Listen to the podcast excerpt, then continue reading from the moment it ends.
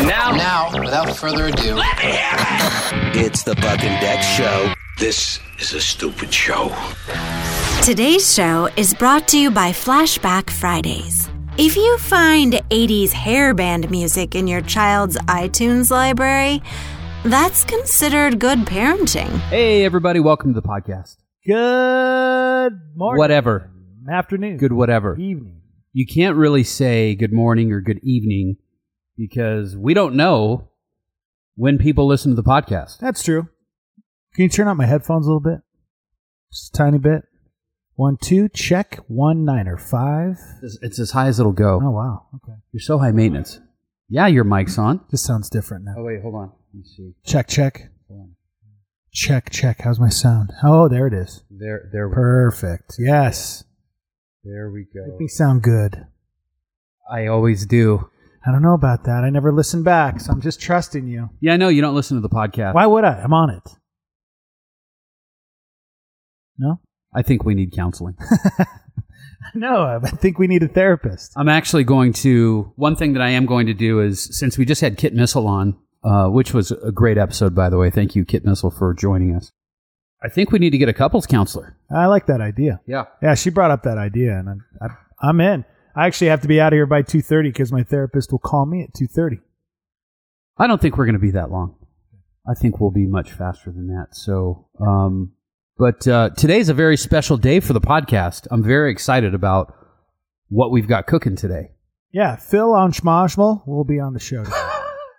Don't be a dickhole. what? All right. Why Don't am be I a- tickle? Don't be a dickhole. Phil on Schnashmal. Anselmo. On Snamo. Anselmo. Anselmo. He's the kind of guy that would like Jay and Silent Bob you and like drive out to your house and probably kick your ass. probably right. He's kind of creepy. He's not creepy. He Little just bit. he just seems like the kind of dude that doesn't take any bullshit from anybody. He's like a bro. and we're gonna find he's not like a bro. He's a not bro. even like a bro. Bro rock. He's like a dude. Like dude. Dude rock. He's one of those guys you could have a conversation with just by saying the word dude over and over in different inflections Mhm. and totally understand. Like he speaks my dude language.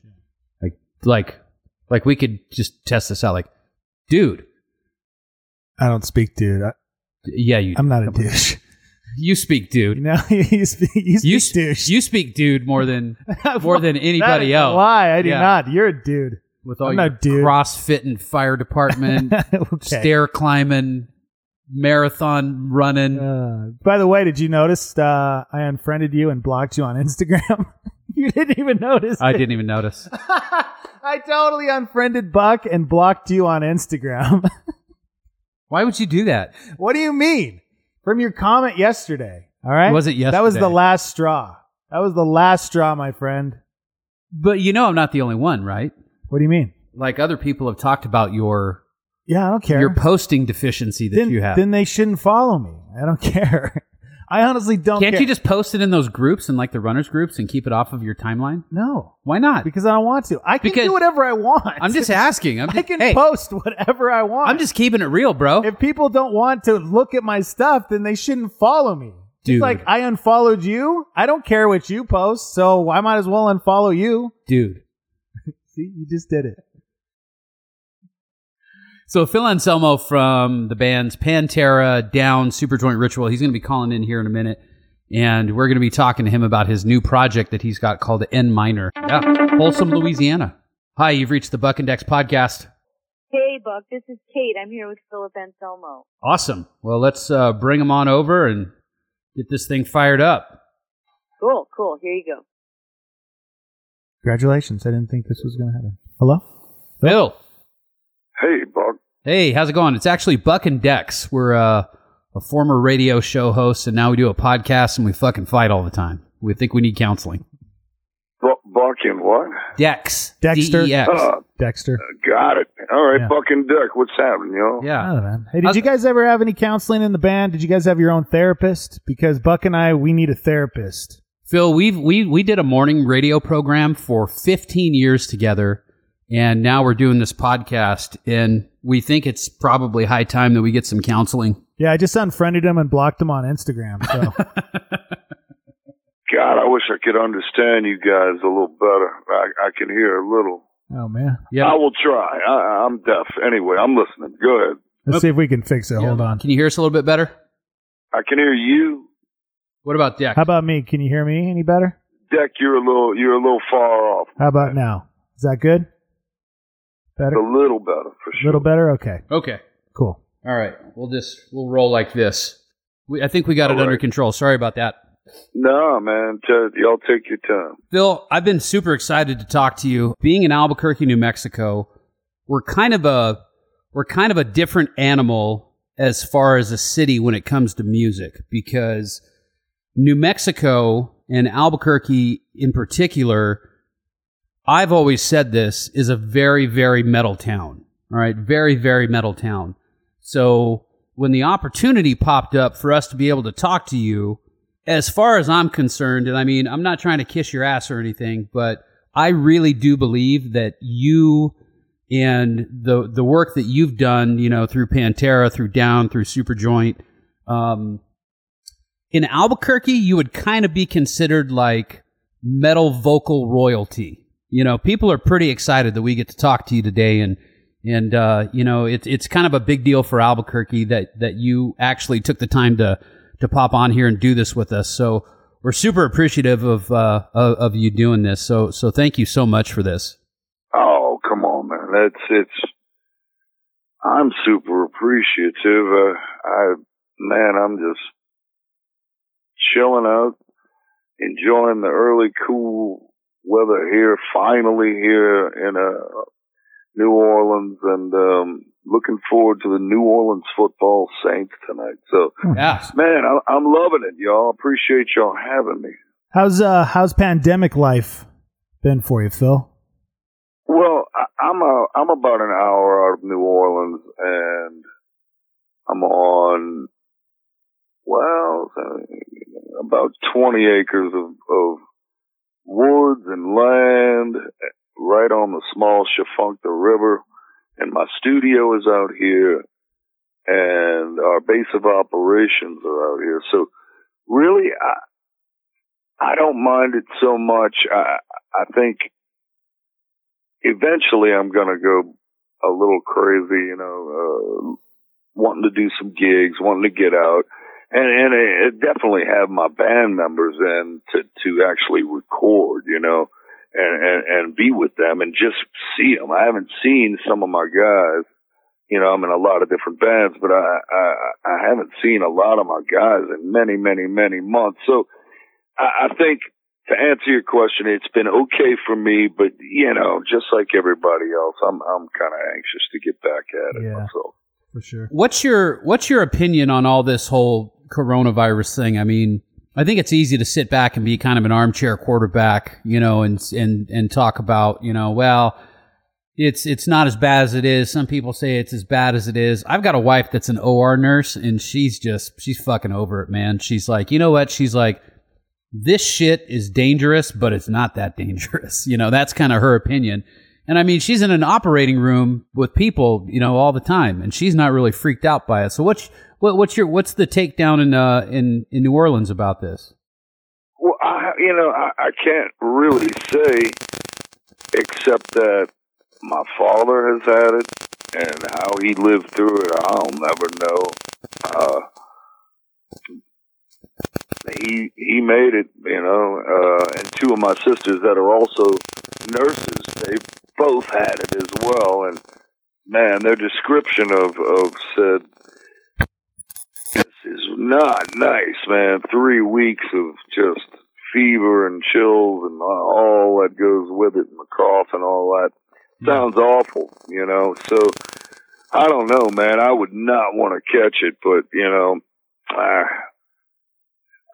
you know, I honestly, I, that's all I know is you know I've, I have had family members that have had it, so I know it's real. Yeah, I just- You know, it, it's just you know, uh, I guess we got to sit and wait it out. You know. yeah, yeah. So Phil, let's just kind of dive into stuff. So, um, I kind of want to talk about uh, obviously the beginnings of your career, and then kind of just work through systematically all of the projects that you've been involved in.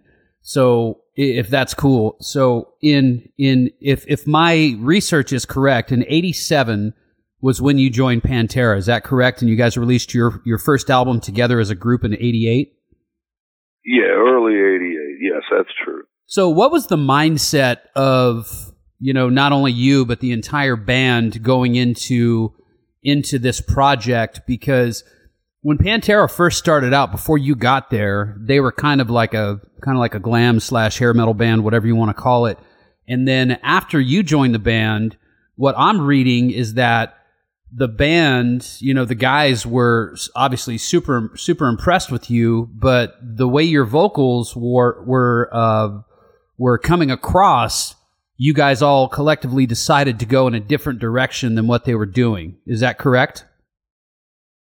Mean, to a degree, it is. You know, I was so so young, man. I was very young, and so were they. But you know, um, while while I was growing up in New Orleans and singing in different bands, playing in every little club around here, they they were popular, man. They had done really well uh, on their own, and and their singer left, and I eventually met with them, you know, and tried out, uh, and we were, you know, the the bulk of that stuff was Judas Priest covers and Van Halen and, and just stuff like that, cover songs. Anyway, uh, I think it was agreed then and there that we were going to head in a heavy direction, a heavier direction.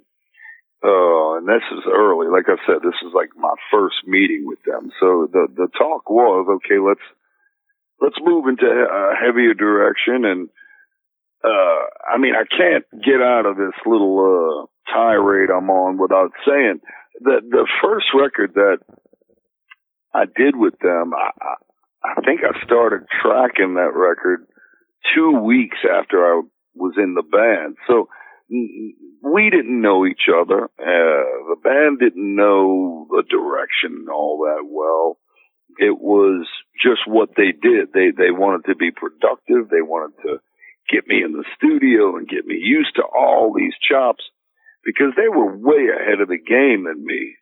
But one thing I had was a great knowledge of what was going on in the underground with with heavy metal and hardcore music.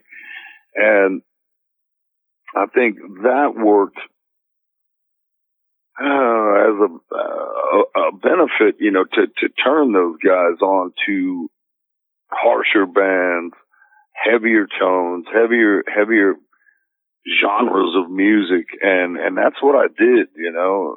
So it's funny the way it worked out too, because after we had released the power metal record, we kind of got to know each other a little better and then began writing the stuff for the Cowboys from Hell record and then that stuff was written, and then that's when we got the record deal. We had been, uh, well, geez, in after late, after late Cowboys. 89. Yeah, this was heading into the Cowboys from Hell record. Now we had been playing all that Cowboys from Hell material way before we got signed. So the local audiences, you know, throughout Fort Worth and Houston and Texas, you know, and, and some parts of Louisiana, they knew those songs. They knew the Cowboys from Hell songs very well. And that's why I tell people that by the time we got, or honestly, by the time we got into recording the Cowboys from Hell record, our attitude, our attitude was so much more vulgar display of power, which was our next record. So it was like, I don't know, recording the Cowboys from Hell stuff was like, oh, it was like, man, you know, I wish we were recording new stuff. But anyway, you know, it was like going backwards sort of for us. But we knew those songs had, uh, a lot of them had, had some character. So, you know, anyway. Yeah. What was it like as a young man? I mean, because you were pretty young. So you're, I think you were born, you're, what are you, 52? So I'm, I'm 49. I think you're a couple years older than me. I was born in 1968. Okay. So you yeah, so you're 52. So what was it like as a young man going through that process, you know, in the late 80s, early 90s. I mean, because I'm I'm rather old school, and I still have a lot of my VHS tapes that I've saved from bands that I used to follow. And I had this one uh, this one VHS tape of you remember how the bands would release like the you guys would do like the behind the scenes with Pantera, and it would just be you guys touring, and somebody had a camera and they were shooting stuff like that. I mean, it looked pretty insane. What was it like? Talk to us a little bit about what it was like for you, your experience as a young man going through those times, transitioning out of that out of that glam, you know, that that scene that was around for so long and really permeated the 80s and really kind of taking a leap of faith and just going a completely different direction. Well, it was it was war because I I, I was once again I was so young, and I, and I guess when when I started singing heavy metal in all earnest, you know, in 85, 86 here in New Orleans, it was like I kind of outgrew the talent level of the bands that I were that I that that I was in, and that's when the Pantera guys, you know, took notice of me and and me of them, and that's when we got together. But of course, when I joined the band, it was it was um you know I, I was still the young guy in the game, and what I didn't un- what I didn't realize was after Terry Glaze, their their original lead singer, had quit the band, they had been through five different fill-in type guys. They didn't want to miss a beat. They didn't want to miss a gig. They didn't want to not gig because their original singer had left the band. Um, but in doing all this, their audience had diminished. And, and when I joined the band, we were playing empty rooms. So it was like starting all over again. Plus, I had this in my head that I'm going to make this uh, a true heavy metal band, and and you know, I think the the other guys they wanted to be that as well. But I, once again, I don't, I don't think their knowledge of what was going on in the underground was as good as mine. So I kept, I kept it I kept after them, man, and I, I kept turning them on to different bands and all this stuff. And it was, uh, you know, it was showing up in our music. You know, it it was it was telling the the the transformation in our music. So a different audience started coming in and seeing us, and now you got to understand this was club shows back in the day and with club shows, there was all kinds of rules. And n- number one rule was that you had to dress a certain way, and that was in the glam, whatever style of that era, uh, or you did not get the gig. So here we were up on stage with spandex and all this stuff on, but we're playing this heavier and heavier stuff. So the crowd is like, uh, you know, half of them are mortified, the other half are loving it. And so the people, for the people that are loving it, man, very soon, those people were outnumbering any glam fans at all. And that was about 80, uh, towards the end of 88, and I and I've told the guys in the band, I said, look, we don't need these damn costumes anymore. We are packing these places out. We don't need the rules. We are the exceptions to the freaking rules. We're going, you know, we're we're we're busting the mold, so to speak. Yeah. And and and, and really, it was true. That's exactly what we did. And off came those damn costumes. I could wear a t-shirt, pair of shorts, be comfortable, and and and just go for it. And honestly, I gotta say this, and and I won't be too long-winded, but um, Slayer came through town at the beginning uh, or the end of Reign in Blood tour, maybe the beginning of South of Heaven tour, and the night before they played, they came out to see us play at a bar. And so we met Kerry King and Tom Araya, Jeff Hanneman was out that night, and we had a blast with those guys. But me and Kerry King, we, we, uh, we swapped digits and I would call him, he'd call me, and you know, we we check in with each other. And I gotta say, um, about the third time he had come down to visit, he said, "Man, if I come down this time, I want to jam." I said, "Well, we got a week, we got a gig this weekend. Let me talk to the guys." Anyway, one thing led to the next, and Kerry came down, and we played three, four Slayer songs. Kerry learned like four Pantera songs.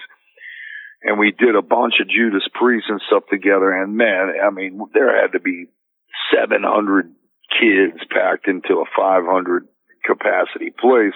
And it was just iconic. And I, I do want to say that I think that with Kerry King coming down, it was a great, great, great learning experience for Dimebag and, and, and the rest of everybody, but mostly for Dimebag at learning the power of thrash riffing and stuff like that, you know, and it brought him up to speed, so to speak. And so that was a big thing for us. Go ahead, Dex. Phil, are you uh, still into boxing? Are you doing any boxing at the moment? What are you doing to keep in shape? Kayaking and hitting the bag, man. That's what I do. Nice. You looking forward to seeing Mike Tyson fight again? No, no, You're not. You're not? no. I, I, I still follow the heavyweight division very, very, very closely. Um, and I guess with Mike Tyson, I mean, he's two years older than me, or th- two or three years older than me. And the last time he fought, I mean, I think Brian Scott knocked him out, which was, you know, uh, he it, it, it's past it. Plus, if he fights Roy Jones Jr., uh, poor Roy, uh, his punch resistance is completely gone. And I think if that fight actually happens, I don't see Roy making it out of the first round, really. Yeah, one one one well placed shot from Tyson will Yeah. end anybody's career. It, it, I don't care who they are today, even today. Well, if former cruiserweight world champion Enzo Maccarinelli can knock out Roy Jones, I can't even imagine why Mike Tyson couldn't. That's funny. That's funny. All right, so Phil, so Pantera, you guys, you're getting through. You're you're you know you're starting to get you, you, that building process is happening for you guys, and you release Cowboys. You guys get the major record deal, right? You get signed to a to a major major label, and then you release Vulgar Display of Power, which which in my opinion and a lot of people's opinion is probably one of the most important metal albums ever to come out in the history of metal. I mean, just everything that was done on that record was it was kind of trailblazing. You know, it really was. It was, you know, it's funny. I was talking to a buddy of mine the other day, and uh, he's a vocalist, and I mean, you guys are complete polar opposites, but uh, but he he's more of like a Halford Halford type versus you know versus like a you. And the one thing he said to me was I thought was really was really interesting was that when that album came out, essentially he felt like you left Halford in the dust with this new sound that you were bringing to to heavy metal music. Um, do you ever get comparisons like that from people? Do you have people kind of ever talk to you about like how important that record was? I mean, as as far as the way that it shaped and and really, I mean, you look at a lot of these new bands that are out right now. You know, you look at like Beartooth and and, and guys like that, and I mean, there's obviously an influence from from you guys and, and what you did there. What what was it like as far as I'm trying to think of like the best way to put this. Like, what what was it like for you as far as um, I don't want to say the recognition, but just just the way that that album impacted uh, the music industry at that time. You know, we're talking about vulgar display of power here. So, and one thing I also want to make very clear. Rob Halford was one of my biggest influences uh, as a kid. And I could, I, I mean, if you listen to the Cowboys from Hell record, I was still nailing Halford-esque type, type notes. And just to be clear, in my mind, going into vulgar display of power, I thought to myself, you know, there already, there's already Rob Halford. Rob Halford is, is untouchable. There's already a Rob Halford. So I, I wanted to, oh man, I wanted to step into a rougher and raunchier version of the voice that I, I did have. And I wanted to do more extreme things with it and be creative within that extremity, which at the time, you know, you know, you had thrash metal and stuff like that going on, heavy metal, whatnot.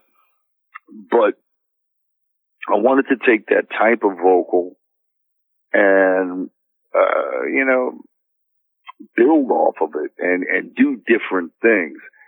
And I had really, I, I wanted to so bad. And I did try and do stuff. And at the time when I recorded it all, I, I had no idea.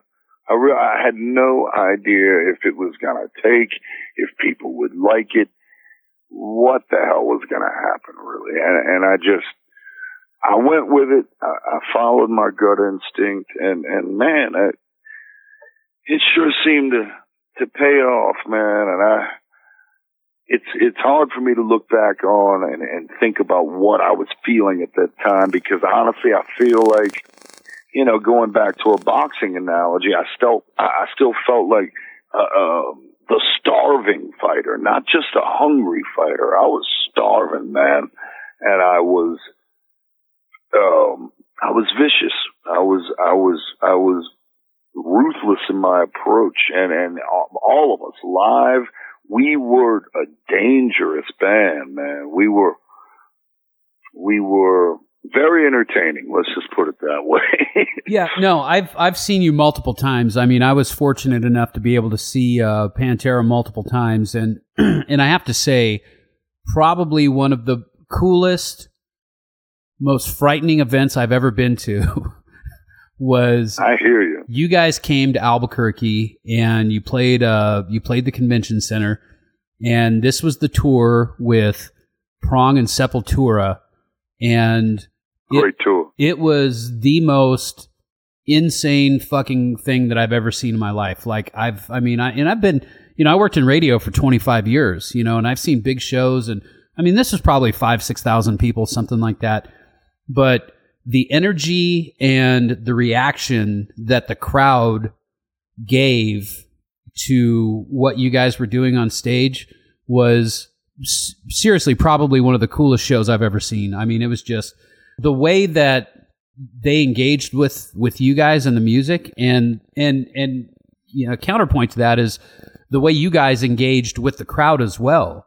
Really a super cool thing to to experience and be a part of. It was I remember somebody going down once and you like stopped in the middle of a song and you had somebody like pick this guy up out of the pit because these were the biggest pits I've ever seen in my life. You know, I mean, they were just, they were massive. And, um, and I remember seeing somebody go down and you actually stopping a song and helping that, you know, having somebody help that person get up. And, and it was, uh, man, it was fucking insane. It was so cool. Well, yeah, man, I'm glad you were there. And yes, those were, lunatic times with the audience, man. Those were some of the most, I mean, pardon the word, but violent audiences ever, you know, just, just those days, those early 90 days, this insane audiences. But, um, yeah, and, and going back to what you were saying, you know, how the crowd were vibing off of us and we're vibing off the crowd that's what we wanted to be, man. We wanted to be that band that could merge with the audience and have them feel like we were one of them as well. And, and honestly, I've always said it's true. I'm just a big music nerd, man. You know, I, I I've got talent. I I've got all that, yeah. But but still, at the end of the day, uh, man, I I love a lot of music out there, and and I love. I'm I'm a fan. I, I'm a fan, and I wanted I wanted the the people out in the audience watching to know that I was a fan too, and and we were fans. So yeah, man, I'm glad you caught that vibe because that's exactly what we were trying to get across. Phil, uh, what's what's your guilty pleasures as far as like genre? You know, do you have any of those guilty pleasures out there that you know not a lot of people know about? I don't know if I got guilt about any of my pleasures, man. There you go.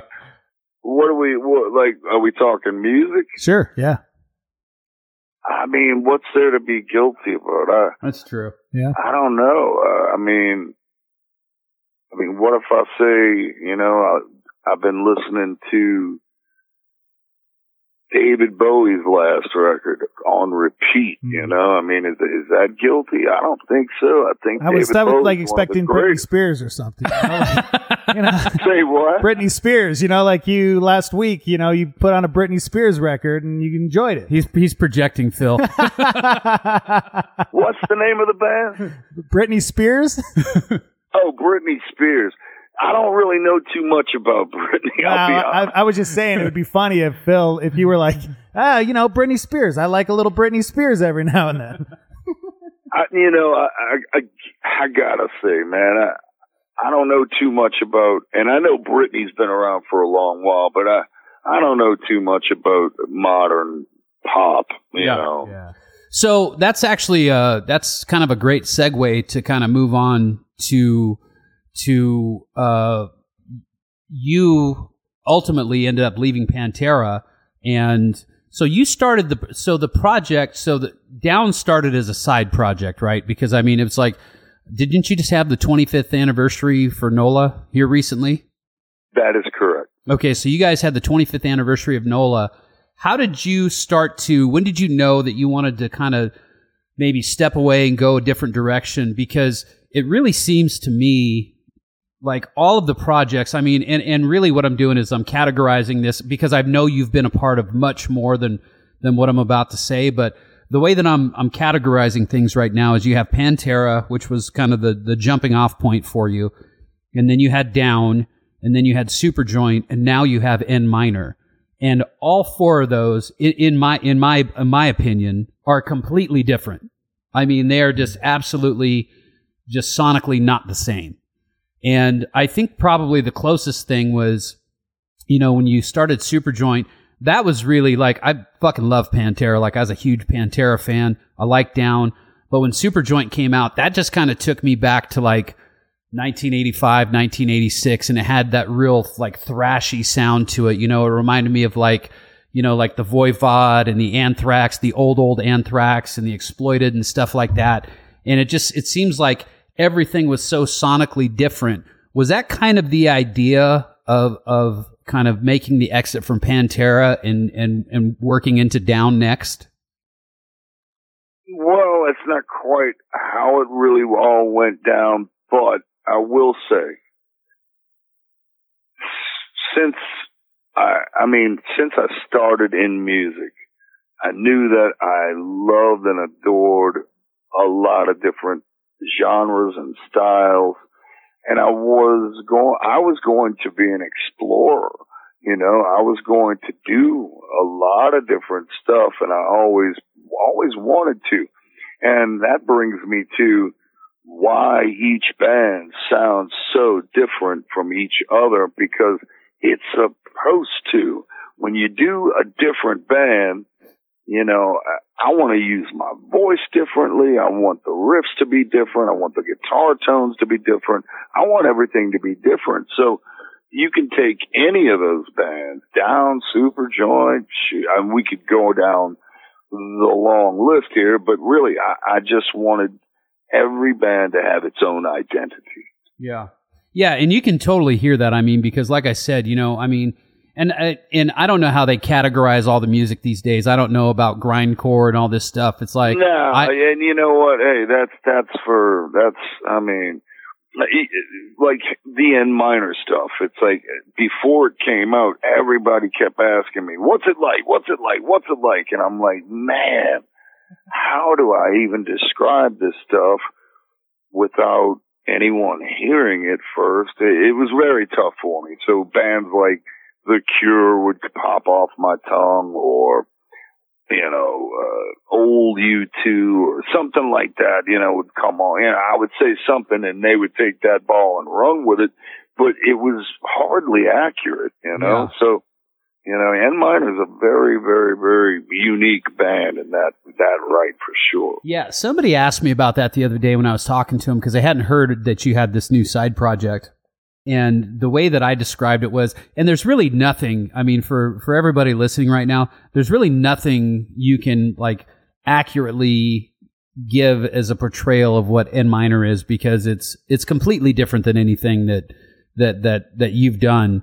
But um, you know, when I was talking to somebody, I said, "Well, I said it kind of has a vibe like melodically, a little bit like the bloodletting from Concrete Blonde, you know, that album." And you know, because it just I, I actually don't. Is that which which Concrete Blonde record has uh, "If God Is a Bullet, Have Mercy"? Oh, that was um that was the one that was actually before Bloodletting. So that was the album Oh, before see, Bloodletting. That's, that's the only one I have, and that's a, that's a damn good record. yeah, Concrete Blonde musically they're a fucking great band. I mean, her vocals are just great singer. yes, great singer. second to none. But that but that's but that Bloodletting album kind of reminds me of that.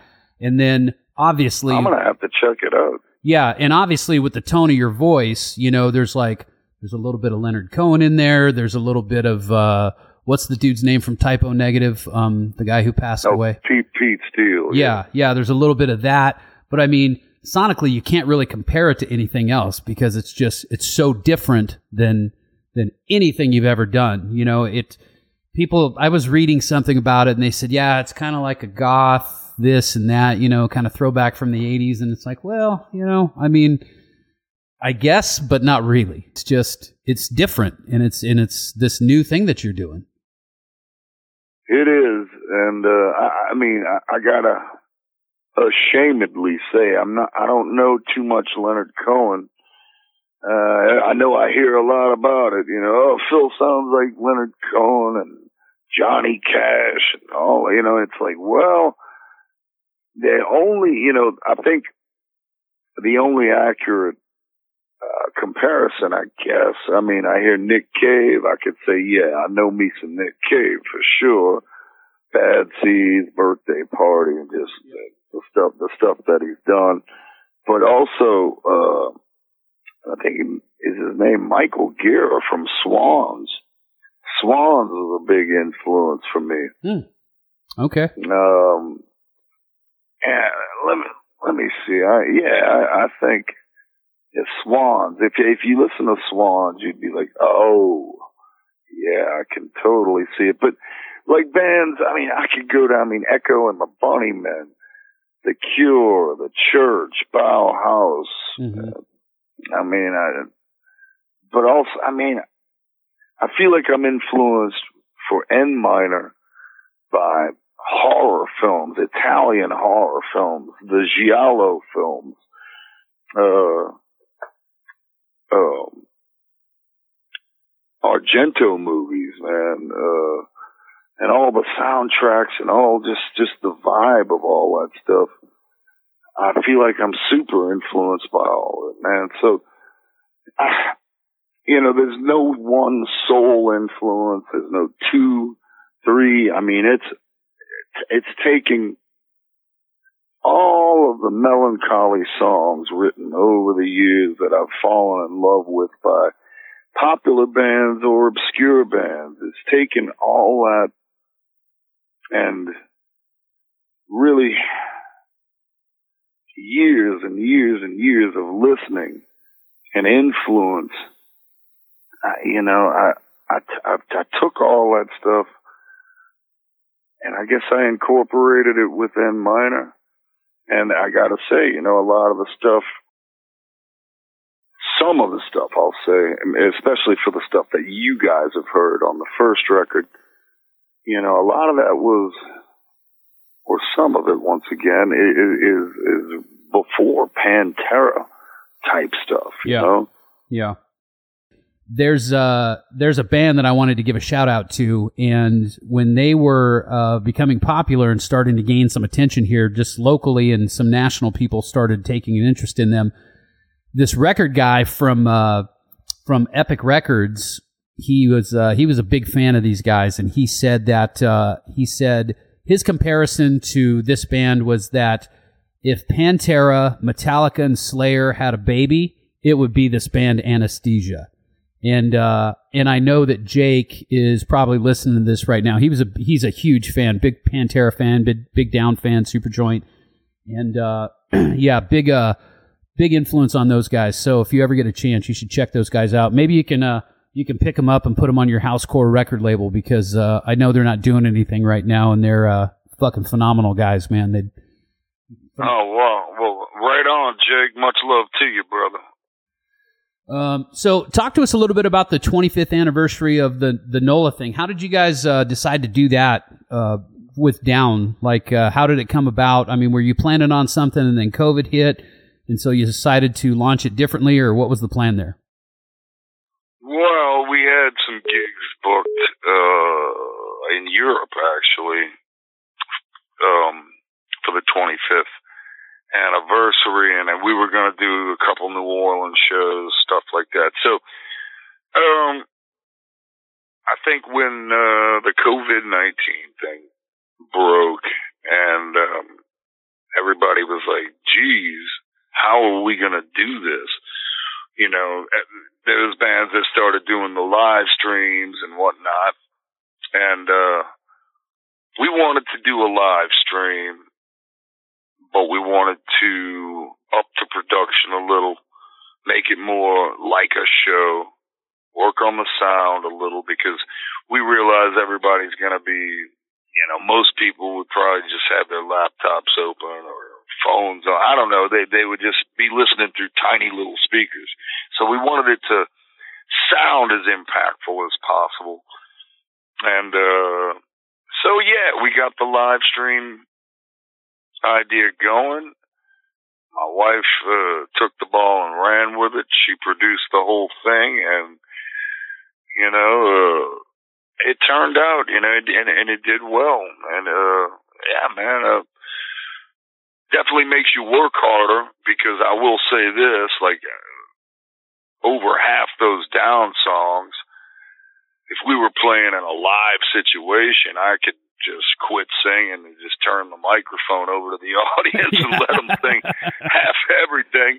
Yeah. So hey, man, I, I knew that I had to be on the ball, on point, and it made me a better singer, really, and that's the truth. You know, I actually had to practice and sing all the choruses out and do all that right. So I don't mind getting to be, you know, I don't mind, I don't mind that at all. So that was cool and and doing the live stream was great man you know it was weird of course you know without an audience but at the same time you know the way i was sitting there and and taking it it was like there's not an audience in the room with us but there sure as hell is an audience all around the world watching so you know let's give it to them let's let them have it Yeah.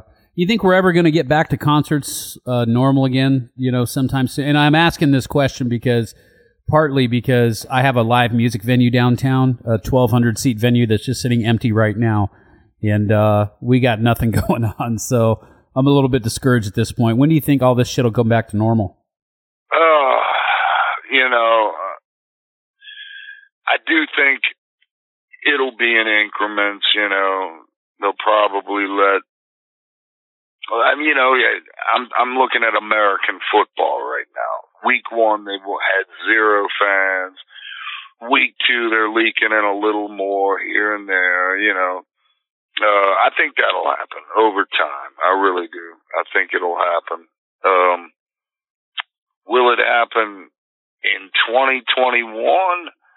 I don't think it's full capacity. I really don't. And and and uh, without getting into any medical stuff that I really have no idea about, but I mean, won't this coronavirus mutate and take off, and it won't there be another season for it again? So I don't know. You know, so I'm hopeful about all this.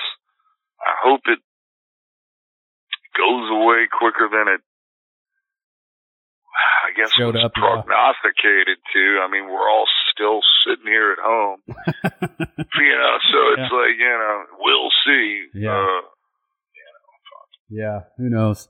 So, all right, so we'll, we'll start wrapping things up. Um, I I kind of wanted to ask you about like if you could create a super group, what would it look like? But really, I don't know if that's really a fair question because a lot of what you've done is, I mean, you could legitimately say that you've been in a few super groups at this point. Um, oh, for sure. I, and for me, right now, my super group is En Minor. yeah. you know, So, it really is, man. I, I so who- have my yeah, who's stand up a cello player and whatnot. I mean, that's a super group. Yeah, who did you? So, who are you working with? Um, is there anybody that anybody would like recognize, or are these just people that you've come across and you're like, yeah, I want to play music with that guy one of these days? You talking about what? N And minor? and minor. Well, um, Kevin Bond, who was in Superjoint, he plays guitar. Steve Taylor, who's probably the main riffster in the band, he um, he plays with me in the Illegals. But he he was in a band called Sixteen Horsepower a while back, I remember those guys. and and also Woven Hand. And I, I know that they have a lot of fans on their own, you know, but he was the main guitar player and, and played on both those records. So he's got, uh, he's got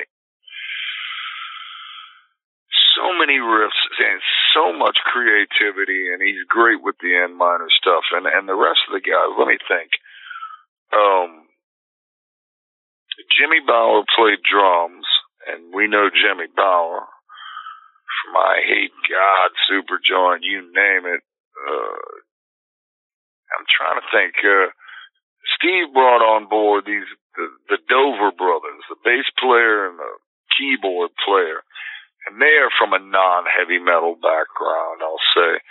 And then, um, gosh, I don't want to leave anybody out. Steve Bernal plays the cello, and he's awesome. Steve Bernal, I'm not sure. He he he plays some other type of music here and there, but he's uh, I think he's a first seat cello player in the God. I don't want to get this wrong. San Antonio. Um, Symphony. Philharmonic, yeah, symphony, something like that. Yeah, yeah, yeah. Uh, but God, I hope I got the city right. anyway, man, That's all right. He'll give you a pass if you don't. It's fine. yeah. But anyway, yeah, uh, it's it's some guys that I've played music with before, which would sure you know fall into the heavy metal category. But you know, figuring that En Minor is so old, if if you go back, you know, like to like ninety six or ninety seven, we were we were called Body and Blood at the time, and um, Kevin Bond played with us back then. So, you know, it's it's uh, gosh, who else? Yeah, Kevin Bond, he stuck around. So he's been playing some of this mellow stuff for a long time with me. Cool. What uh what kind of stuff are you listening to that's new these days as far as um as far as like uh new metal that you I don't know, just something to float your boat. I mean, I have a I have a 22 year old stepson, and, and I'll be the first to admit it. He's actually turned me on to a lot of stuff, but um, you know, he's got me listening to this this band called Beartooth, and I'm not sure if you're familiar with them, but fucking phenomenal band. Um, I don't really know. Like I say, I don't know enough about the younger bands. Now I'm due. I'm due to do some exploring and and see what the the youngsters are up to for sure. But right now, man, man, I, I'm I listen to a lot of old stuff, man. A lot, a lot of old stuff. But there is a band that is, I'll say, at least I'll say current that I listen to that I like a lot from Norway called Virus. Mm-hmm. But, oh my lord, they're like the dark voivod, man. They're Yeah. just, oh man, this incredible band. And I hate to leave anybody hanging, you know, on, on this, but, uh, I mean, geez, uh, as far as me listening to stuff, like I say, I, I'm an old schooler, man. That's what I've been doing. Dude, I've been listening to. Uh, I'll I'll out myself right now. Recently, probably over the past like month or two, I've been listening to a lot of old Merle Haggard and uh, wow. Yeah, and uh, like old Willie Nelson. I don't know why. I'm just kind of in this kick right now, so that's my deal. In the mood, huh? In the mood, in the mood for some Merle, Merle Haggard. I think probably because You know, I'm looking at this quarantine play playlist that I made, and I got the Smiths, David Bowie, Krzysztof Komeda, which I don't know if you know who that is. He's to, he did a lot of um, soundtrack stuff. Nick Cave. You ever hear the Pink Fairies, man? no, Uh, they're older band from the UK. Uh, Pink Fairies are great, man. Shit. Hermann Kopp, which is he did a lot of the soundtrack stuff for the Nekromantik movies. hmm I, I, you know, I listen to horror soundtracks and shit.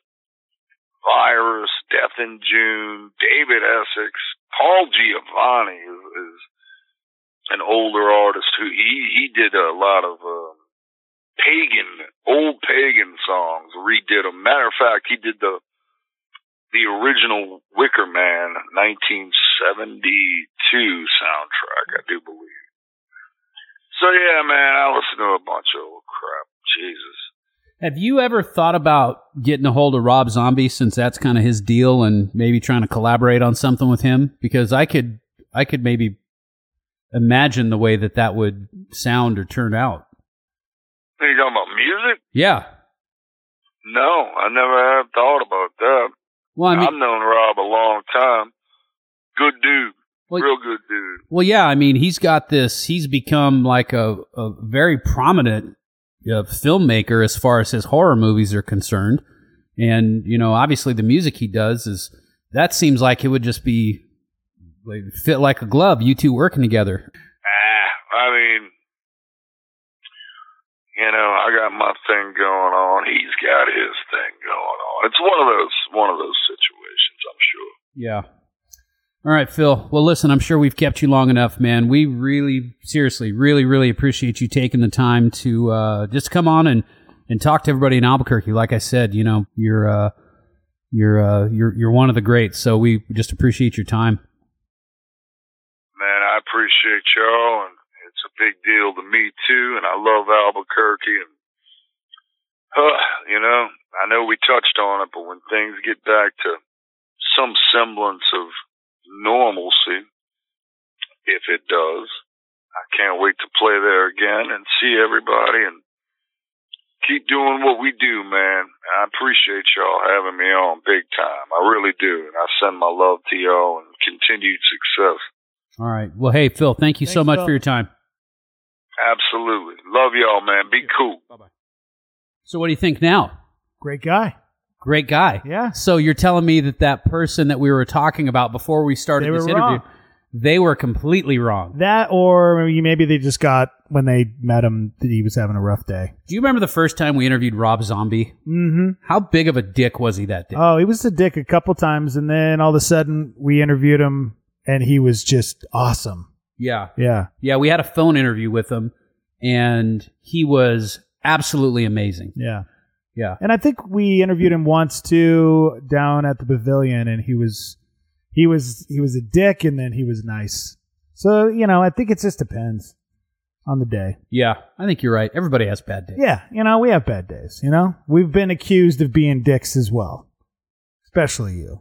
No, especially you. I mean, your dickishness is what got us fired. okay. oh, according- no, that's not true. According to Chuck, anyway. Oh, okay. Yeah.